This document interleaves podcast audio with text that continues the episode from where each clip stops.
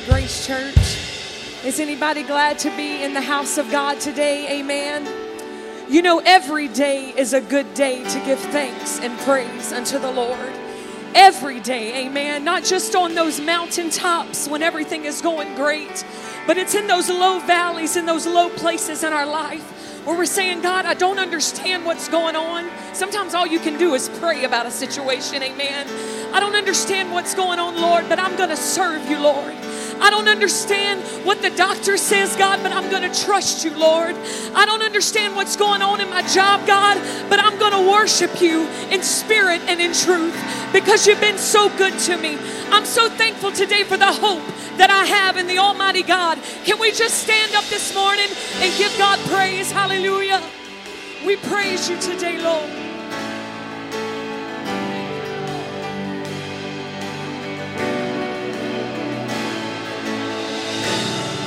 May be darkest, but your light is greater.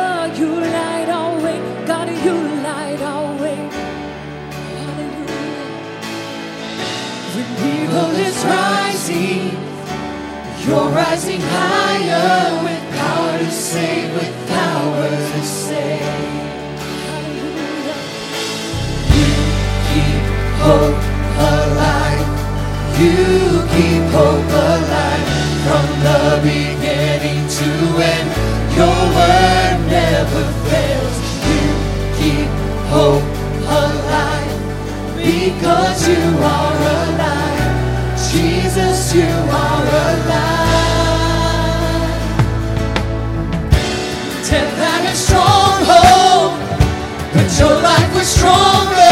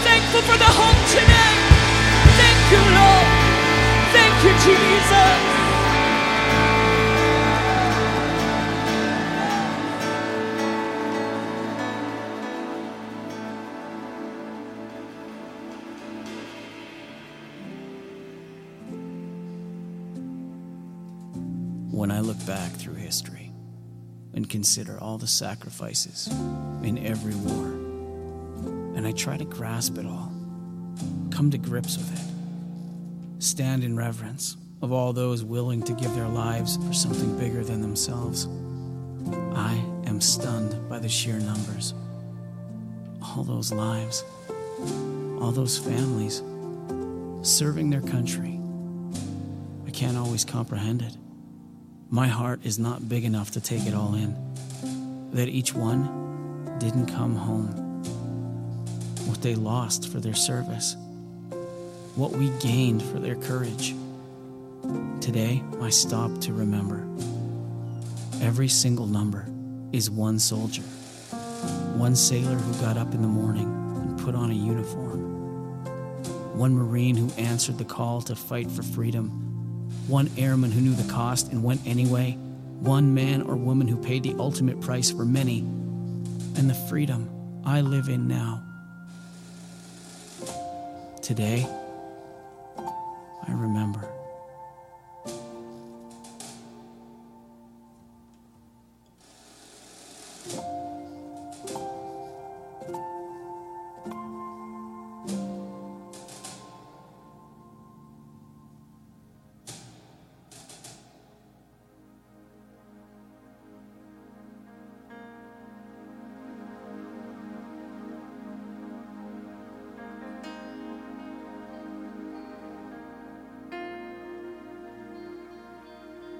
There are, we're entering, a, or we are in a holiday weekend, and there are many holidays in the calendar. You may be seated.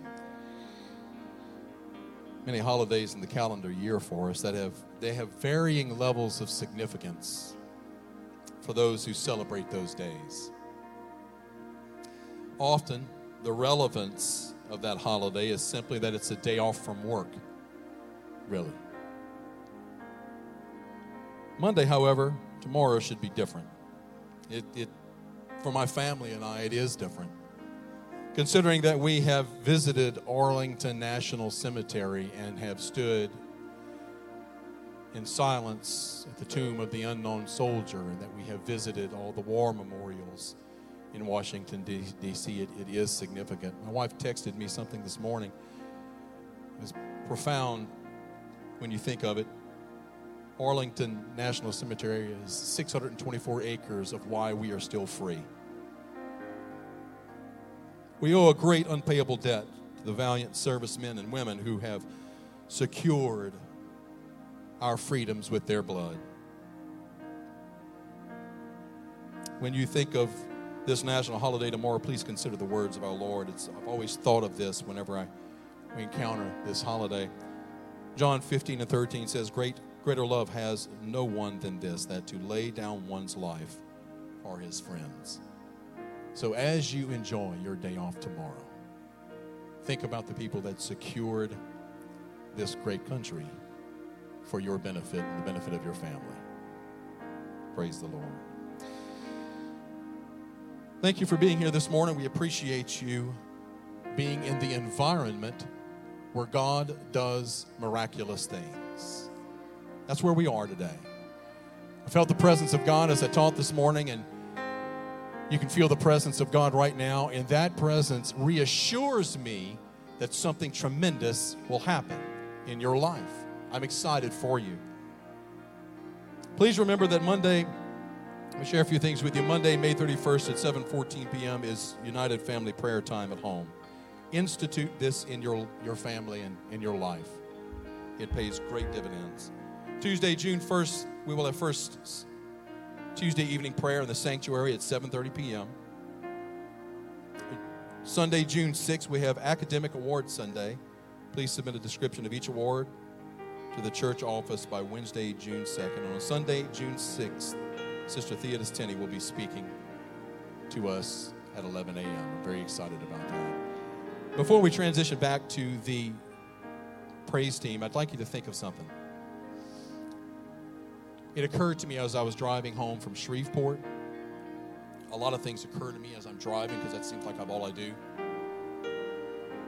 What occurred to me is is church, is this, is church and your relationship with God, is it a destination or something you're passing through to get to somewhere else? Are we so concerned about our holiday that we have planned tomorrow that we just want to get through Sunday morning service? We're not really concerned about what happens here in the in the worship service or in the altars after this. Or we're eager to get to our lunch date or our holiday tomorrow. That this isn't a destination. Let me tell you something, ladies and gentlemen. There is no greater destination than the presence of God. Can we stand this morning? Can we lift our voices to our Creator and our King and our Savior and our Lord? Can we worship Him like that? We don't want to be anywhere else. I'm not in a hurry to get to somewhere else, God. I want you to know that I love you. I want you to know that I want what you want for me. Lift your voices, magnify God this morning.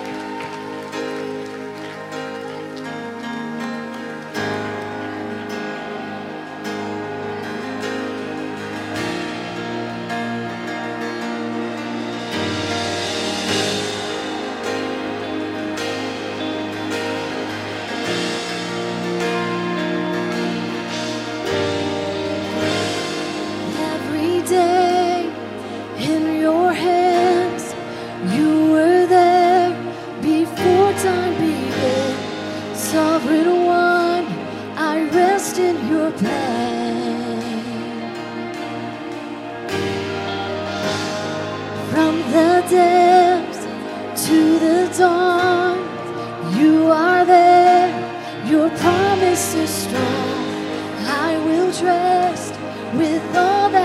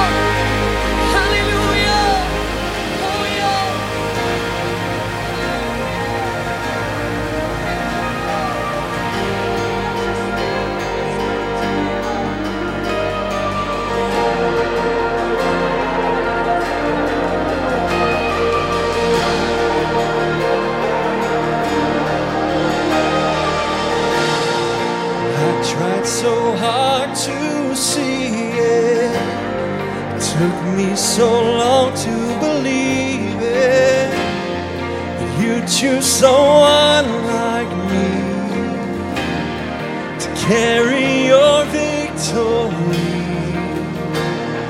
Perfection could never earn it. You give what we don't deserve, and you take the broken things and raise them to glory.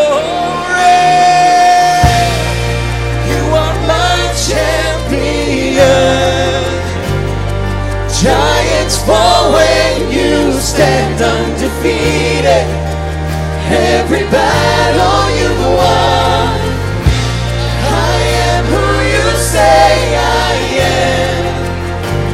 You crown me with confidence. I am seated in the heavenly place, undefeated with the one who has conquered it all.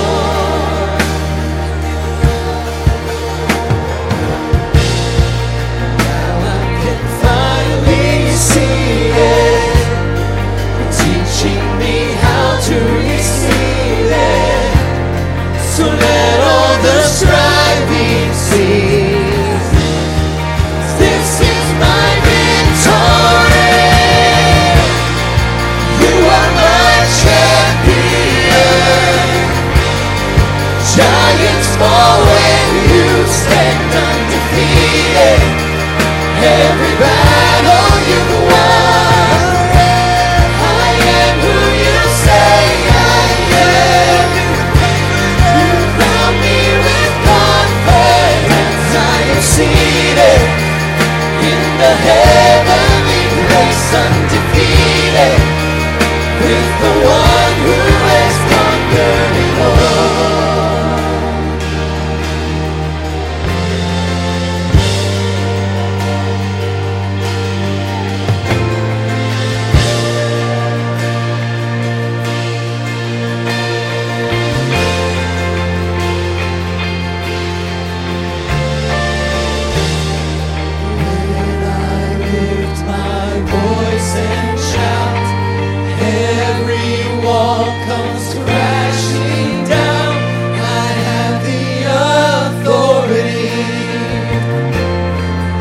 Jesus has given me. When I open up my mouth, miracles start.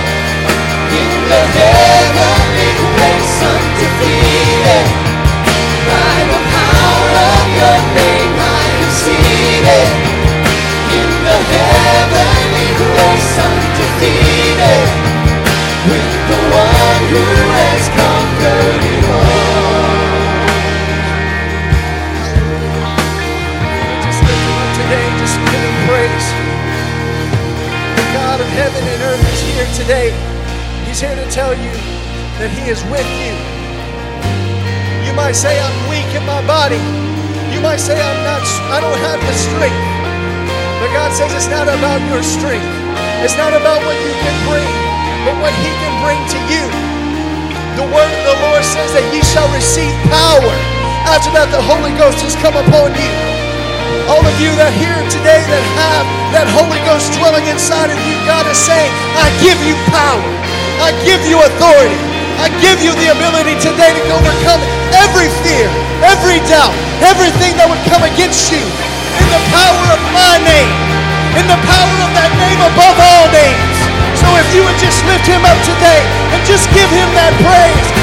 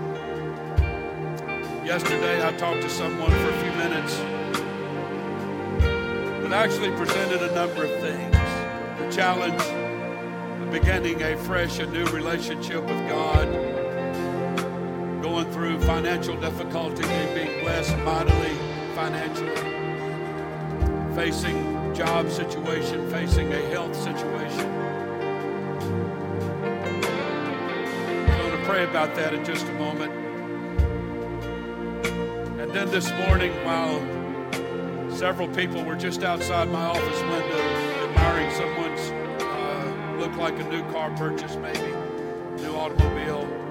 A text came in on my phone that from uh, Ken and Becky that said uh, her 10-month-old nephew Lennox is in the hospital. Was admitted this morning. Don't know what's wrong with him. The doctors don't know. He's been running fever. Parents are out of town. They're flying in this morning.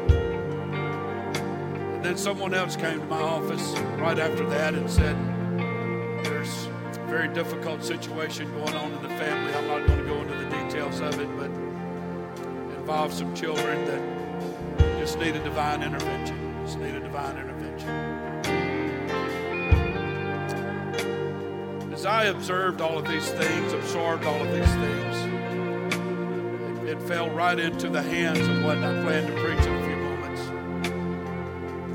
I don't know what I would do, and I don't know where I would be this morning without knowing that every breath I breathe, every step I take, I do it with the presence of the Lord surrounding me.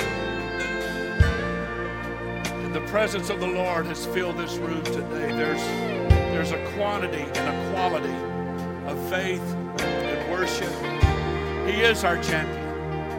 And I believe when we open our mouth, it should reflect that. It should believe that. Things should come out of our mouth that says, God is my everything. God is my all. And without Him, I can't, I can't do anything. I can't do anything. Amen.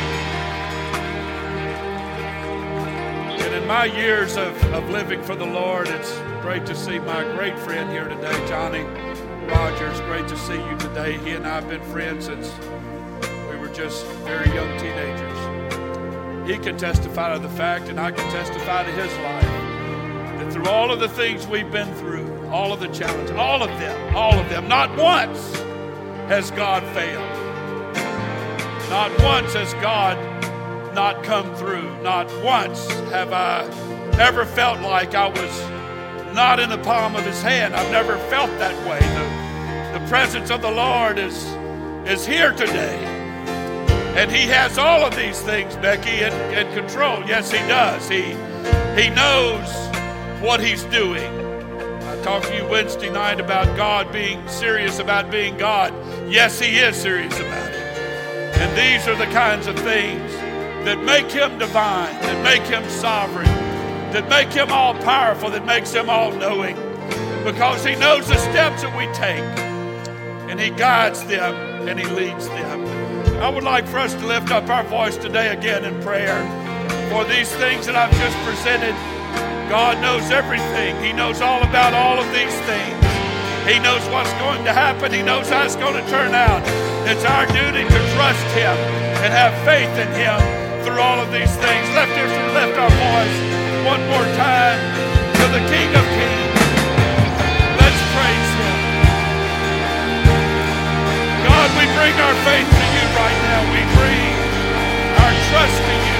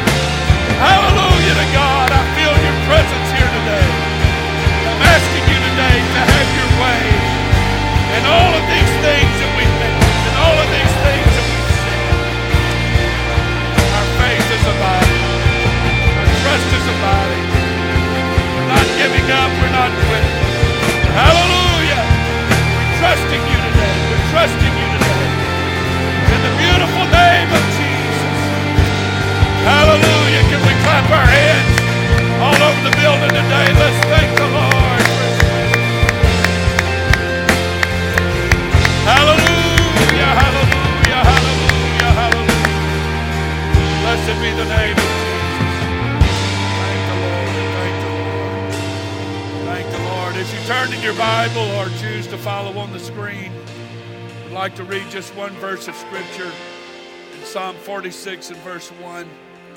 While you're turning there, it's great to see all of you today. Again, Johnny, great to see you. Great to see you, always. And uh, all of our guests here today, welcome. We're so glad you're here. We're so glad you're here. And you made our, our coming today even more fulfilling. We have the presence of the Lord and we have our guests. We have Grace Church here today. And I'm thankful to be on campus. Thankful to be able to gather collectively and to worship the Lord together. Thank the Lord. All of you following on Facebook Live and live stream, welcome. We're so glad to have you as well. Psalm 46 and verse 1. The praise team has brought us to this moment. They've talked about the presence of the Lord, the miracles that come as a byproduct of it. So here it is, according to the psalmist God is our refuge and strength, a very present help in trouble. After the events of this past year, these past months, this verse of Scripture ought to have more meaning to us today than it did a year ago. It should. If it doesn't, we need to reevaluate uh, how we look at what's happened. I had to rejoice at men's prayer yesterday. In my heart, I rejoiced. I'm still here. I was able to teach Wednesday night Bible study on campus with a decently healthy body. Could probably be better. And here we are today. We have won a victory. I believe we've won a victory. We've, we've conquered a foe. We've conquered an attitude. We've conquered a spirit. And I'm thankful for that. And the psalmist has summed it up. Again, God is our refuge and strength, a very present help in trouble. It's my title today, as a matter of fact, just simply a very present help. Everybody say, Thank the Lord for the word. Thank you, and you may be seated. David asked a very prolific question in Psalm 139. As a matter of fact, he asked several questions. The answer is simple, but the height and breadth of what he was asking in Psalm 139 is challenging and difficult for any of us here today to really get our head around it. He asked, Whether shall I go from thy spirit? Or whether shall I flee from thy presence?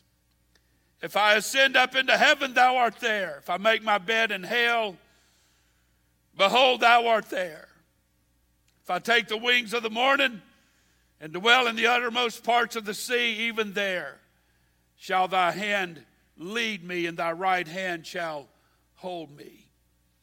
If I say, Surely the darkness shall cover me, even the night shall be light about me.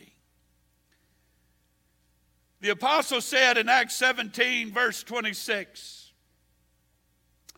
He hath made of one blood all nations of men, for to dwell on all the face of the earth, and hath determined the times before appointed and the bounds of their habitation, that they shall seek the Lord, if haply they might feel after him and find him though he be not far from every one of us.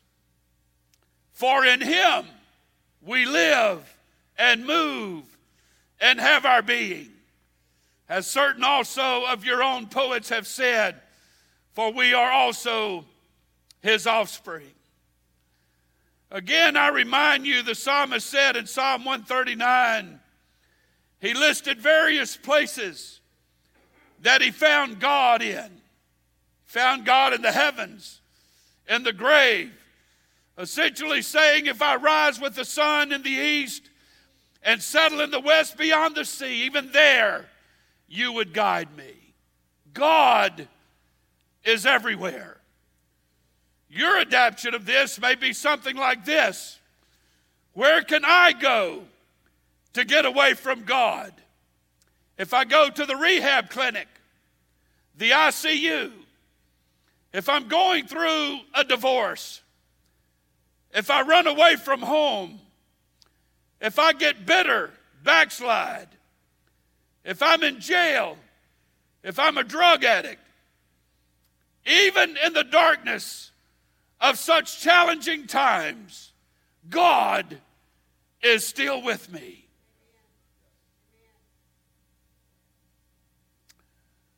I just saw someone nodding their head very passionately, and I know that story, or at least most of it.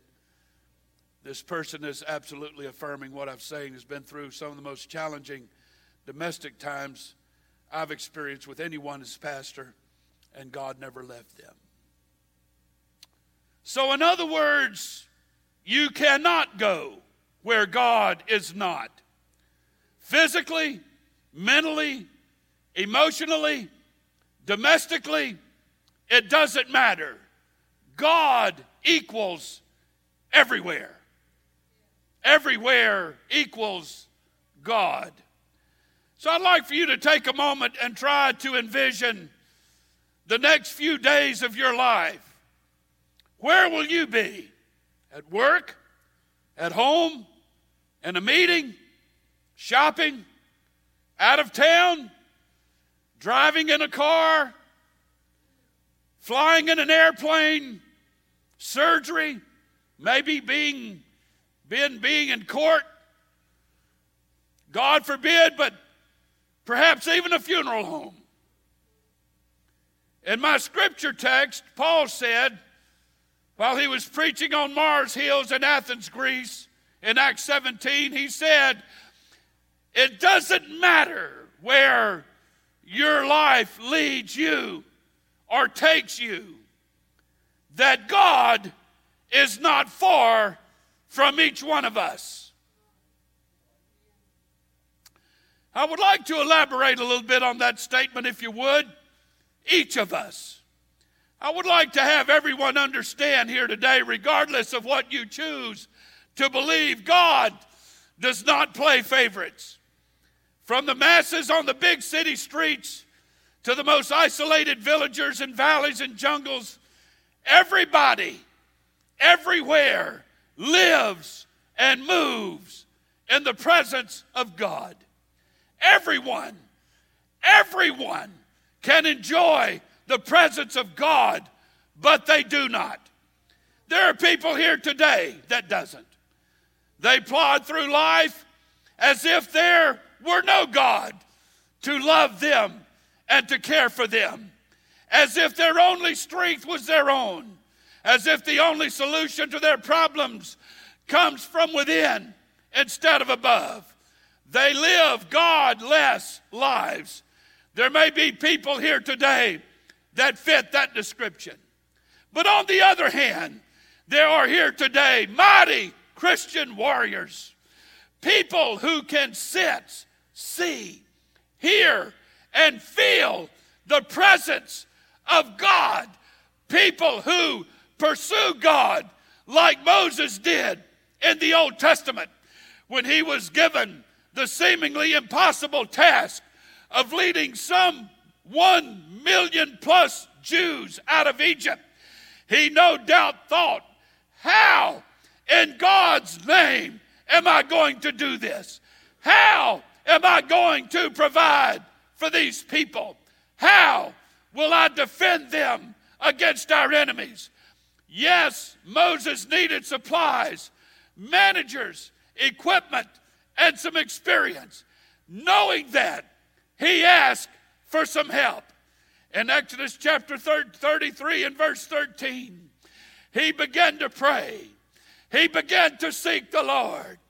Now, therefore, I pray thee, he prayed, if I have found grace in thy sight, show me now thy way, that I may know thee, that I may find grace in thy sight, and consider that this nation is thy people.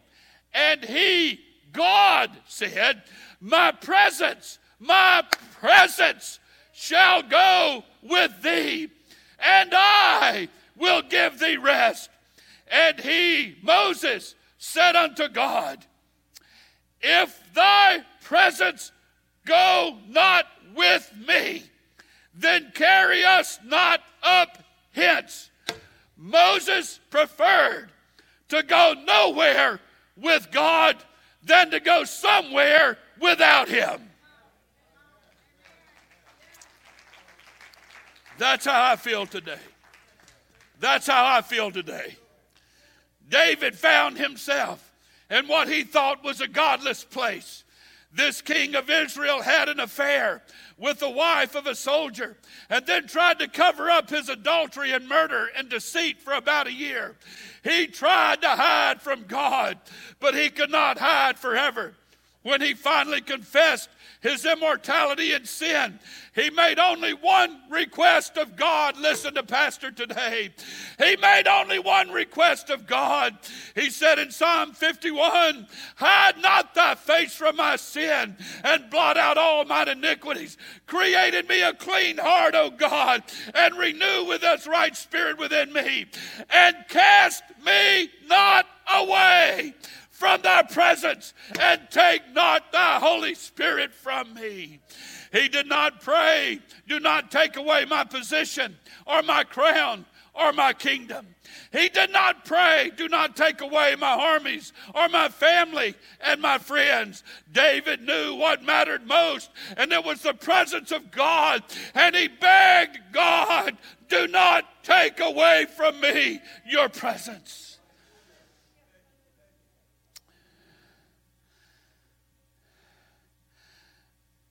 I don't know how many of you will understand the totality of what I'm about to say, but I'm pleading with you to be very open minded to a very simple statement. David begged for the presence of God to stay with him. We should do likewise. If you ever reach a place in your life where you feel like you don't need God, you are never in more desperate trouble. We should make God's presence in our lives our passion. The presence of God in our lives must be our passion. How do you do that? Let me illustrate it this way be more like a sponge than a rock. I'm pleading with some folks here today to be more like a sponge and less like a rock. You place a rock in the ocean, and what happens? The surface gets wet, the exterior may change color, but on the inside of that rock, it remains untouched by its surroundings. Put a sponge in the ocean and notice the change. It absorbs the water. The ocean penetrates every pore and alters the essence of the sponge. God has surrounded us the same way the Pacific Ocean surrounds a pebble on its floor. God surrounds us the same way the Pacific Ocean. The Pacific Ocean, not a pond, not a ditch, not a bowl of water. The Pacific Ocean surrounds a pebble on its floor. He is everywhere, He is above, below, and on every side. We choose our response. Are we going to be a rock or a sponge? Are we going to resist? Or receive everything on the inside may say to harden your heart and to run from God, to resist God, to blame God. Be careful. Hard hearts never heal, but spongy ones do. Open every pore of your soul to Him. And remember, you're in His presence. You're in His presence. And never forget that you're in His presence.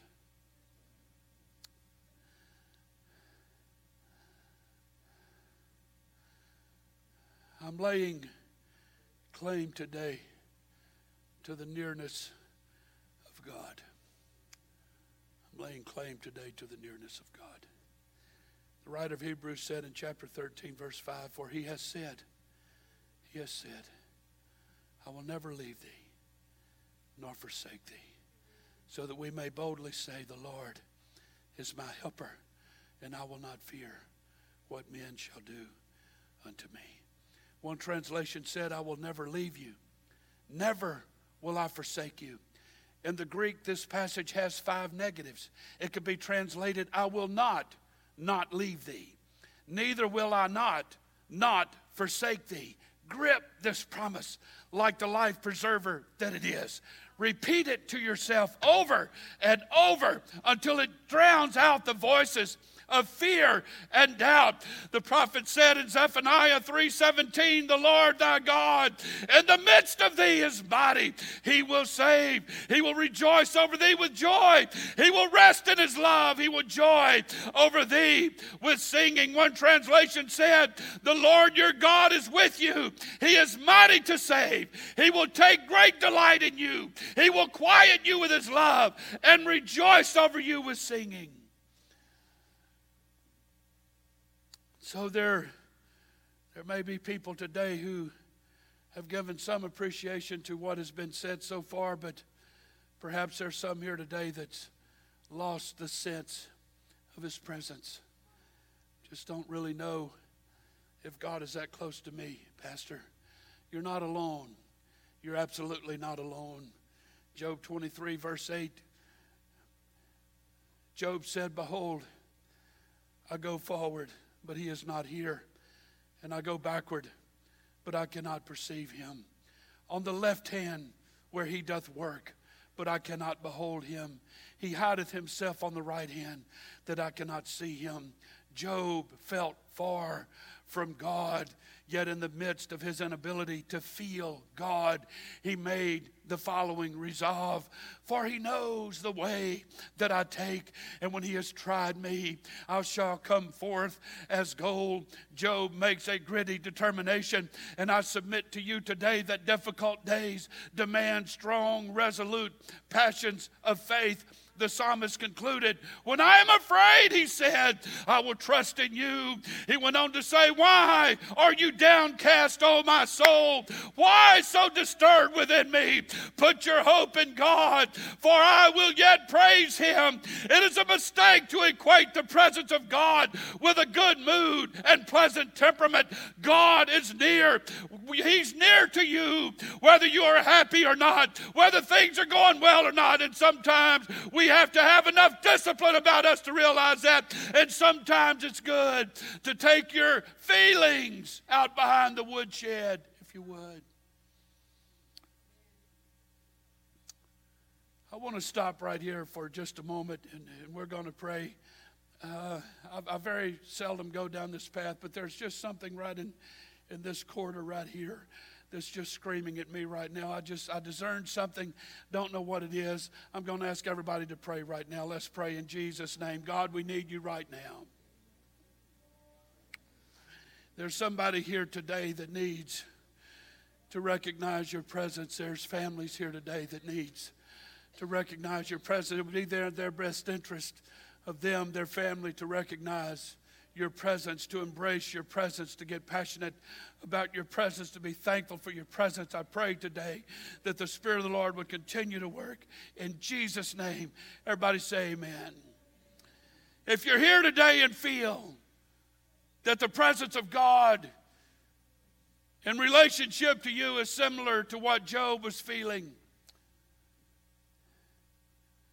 maybe it's time you carve out from your Bible a long list of deep qualities of God and press them into your heart and into your mind. Your list may read something like this that He, God, is still sovereign. He still knows my name. Angels still respond to His call. The hearts of rulers yield to His bidding. Calvary still has the power to save the lost and to forgive sin. The Spirit of God still dwells in the church and in His people. Heaven is only one heartbeat away. The list could continue. The grave is still temporary housing. The list could say that God is still faithful. He's never caught off guard or unprepared. It could say that He uses everything for His glory and my ultimate good.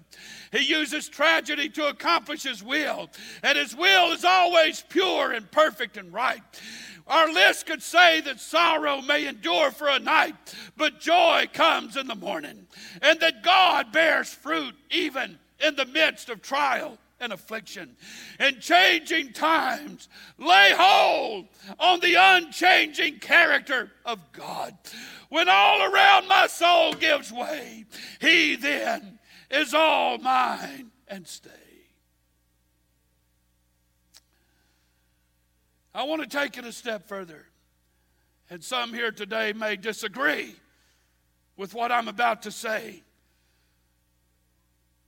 But it's okay. It's okay. Sometimes I believe it's important to pray your pain out.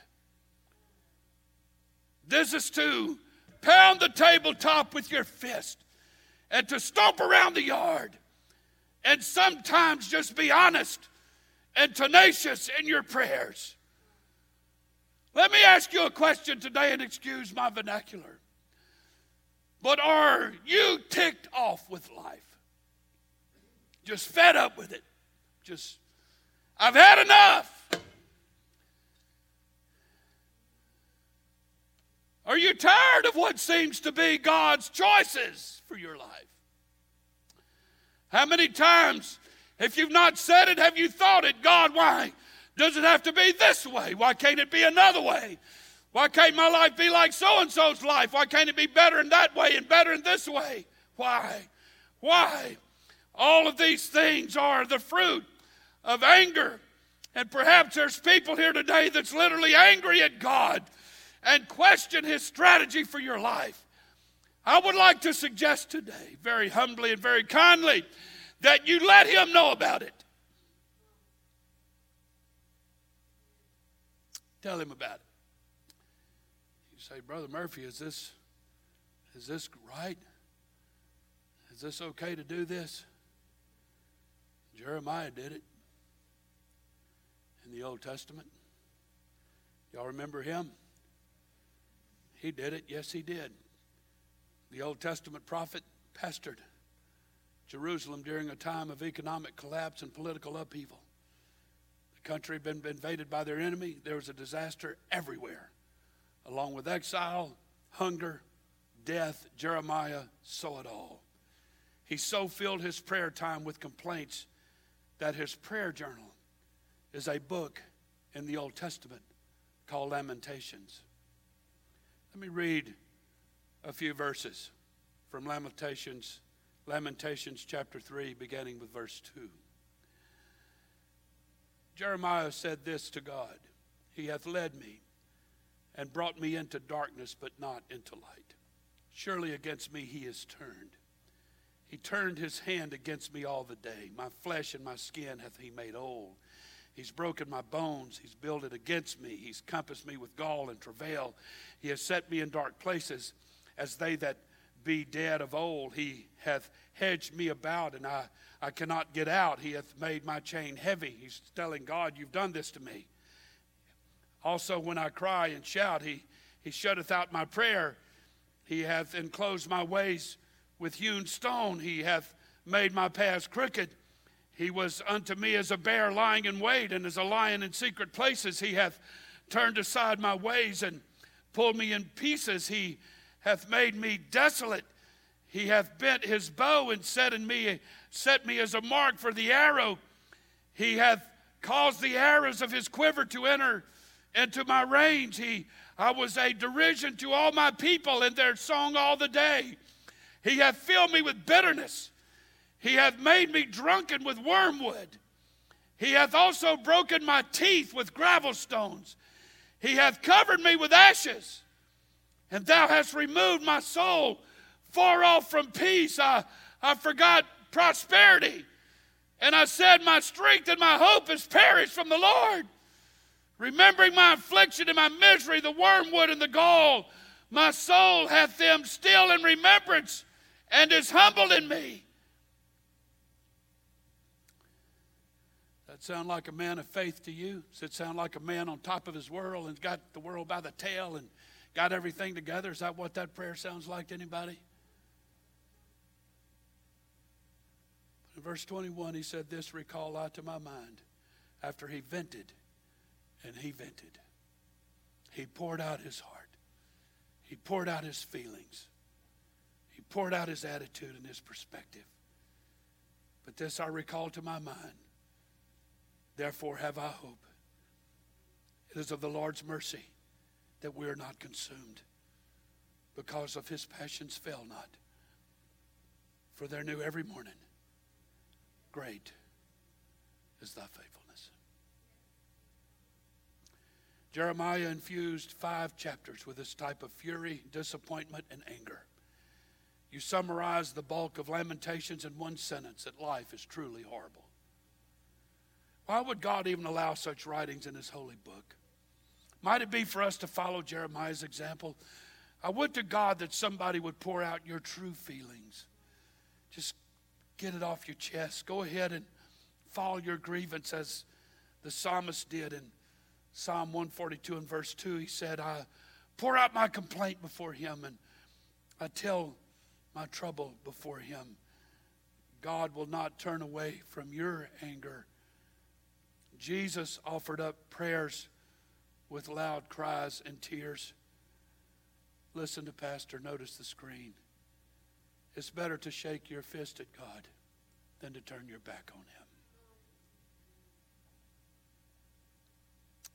Augustine said, How deep in the deep are they who do not cry out from the deep? Words may seem hollow and empty at first You may mumble your sentences and muddle your thoughts, but don't quit and don't hide.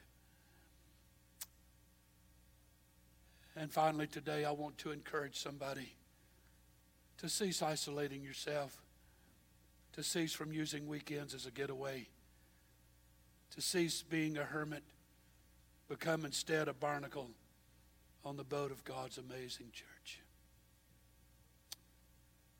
Begin to cling to the church. Johnny, I've done it so many times in the past. You just attach yourself to the church and you hang on for the ride. You've done the same. He and I have known each other over 50 years. That's why I'm referring to it. Jesus said in Matthew 18, verse 19, Again, I say unto you, that if two of you shall agree on earth as touching anything that they shall ask, it shall be done for them of my Father which is in heaven. For where two or three are gathered in my name, that's why you cling to the church, you cling to fellowship. Because where two or more are gathered in his name, you find God in the midst of you. If you need for something mighty to happen in your life, start hanging out with God's people. Tap their faith and get them to pray. I'll ask you today would the sick avoid a hospital? Would the hungry avoid a food pantry? Would the discouraged abandon God's hope? Would the discouraged abandon the church? Someone needs to understand today the value of his presence, that he is a very present help. Moses and the Israelites battled the Amalekites. The military strategy of Moses was a strange one, to say the least. He commissioned Joshua to lead the fight in the valley below. Moses, on the other hand, ascended a hill to pray but he didn't go alone. He did not go alone, not this time. He took with him Aaron and Hur. And while Joshua led the physical battle, Moses waged another battle in prayer. And Aaron and Hur stood on each side of Moses. And while Moses prayed, Aaron and Hur held his arms up in the air. And the Israelites prevailed because Moses prayed. Moses prevailed because he had others praying with him. So, God today is waiting on you. There's some people here today, life as you once knew it doesn't exist anymore. But there's one thing, there's one absolute that still remains and that is the presence of God. Your job may be gone, your spouse may be gone, your kids may be gone, your parents may be gone, your friends may be gone, your family, but God is still with you. So I'm going to ask all of you today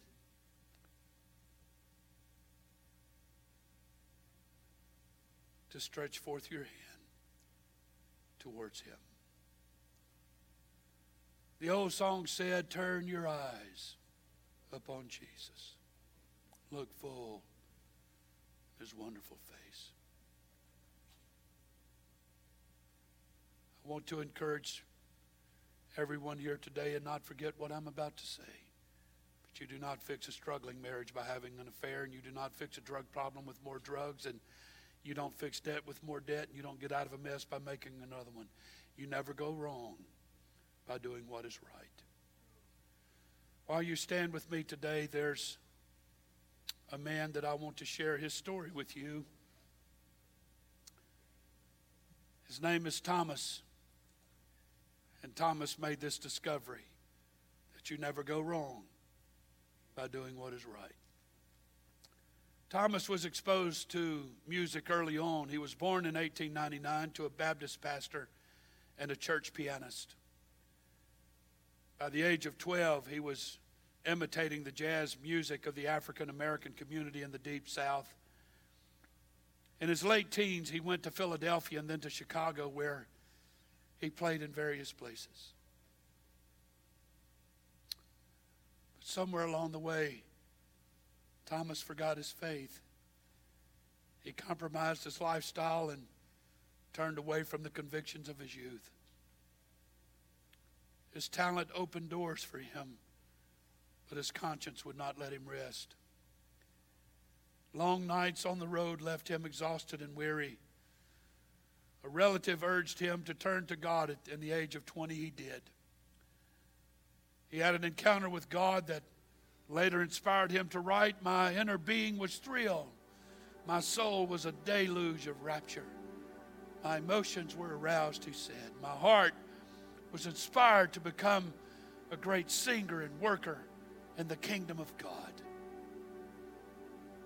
Please listen. He poured his energy into God honoring music. Rhythm and blues met worship and praise, and the result was a brand new genre of toe tapping, soul lifting music. Thomas took a position as a music director at a church in Chicago, and at the age of 26, he met the love of his life and got married. He started up a publishing company and founded the National Convention of Gospel Choirs and Choruses. By 1932, Thomas was really enjoying the blessings of God at full throttle. Happy marriage, growing ministry, and his first child was on the way. Life was good. But in one single night, everything would change for Thomas. After singing to a St. Louis audience, he was handed a Western Union telegram that simply read, Your wife just died he would discover. He would discover later that she died while giving birth to their child. Thomas headed back to Chicago where his newborn child died the following day. The musician fell into a deep crevice of grief. He avoided people and grew angry with God. He later said, I just wanted to go back to the world of jazz I knew so well. I felt like God had done a terrible injustice and I didn't want to serve Him anymore or write any more gospel songs. So he concluded, he secluded himself, nursing his anger and his sorrow and his bitterness. A friend seemed to know just what was needed.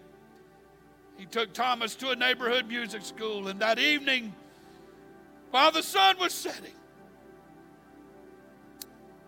Thomas sat down at a piano and began to play. And while he played, he prayed. And as he poured out his broken heart to the Lord, these words began coming out of his mouth. Precious Lord, take my hand, lead me on, let me stand, for I'm tired and I'm weak and I'm worn. Through the storm, through the night, lead me on to the light. Take my hand.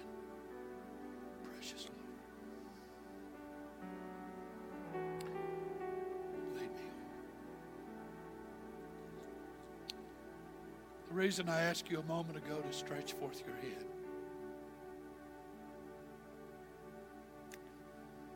is because the presence of God is here today. And He has His hand outstretched to you.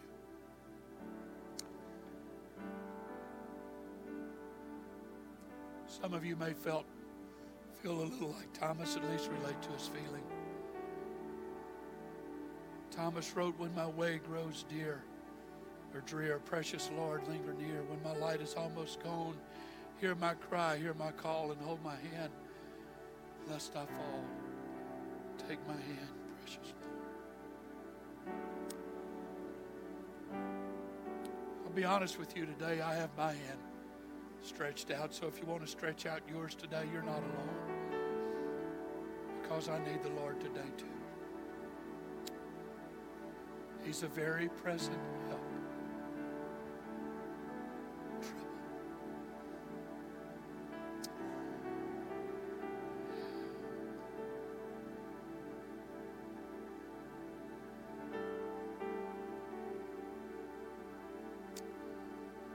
Encourage you today to cling to the promises that He's made. I will never leave you, He said. I'm glad to tell Becky Williams today that God is in the hospital right now with her little 10 month old nephew, Lennox. I want to tell David standing back there that the presence of the Lord is with you, even though your circumstances probably isn't telling you that. And then the thing over here, just somebody over here, this right here needs to know that God is with you right now. He's He's waiting on you to stretch forth your hand and just take a hold of His. So while they begin to sing softly today, we do this every Sunday. We do it virtually every single Sunday. Every time it's special to me, every time it's special. I've never taken it for granted. I never dread it. I'm always encouraged by it. It's to invite people to take a step of faith and confidence and trust. You're in the presence of God now, but just to show Him that you're a little more passionate about it, you can walk to the front of this building and say, God, I recognize your presence. And I'm frustrated, I'm angry, I'm discouraged, don't know where to go, I don't know what to do. So, God, I'm coming to you. And my prayer today, oh God, is simply this Take my hand, precious Lord. God, take me by the God, if you take me by the hand, I can go anywhere, I can do anything, I can accomplish anything. If my hand is in your hand, I can go through the darkest valley. I can go through the I can go through anything. I can go anything if, if I just know that my hand is in your hand, oh God. Come on, somebody.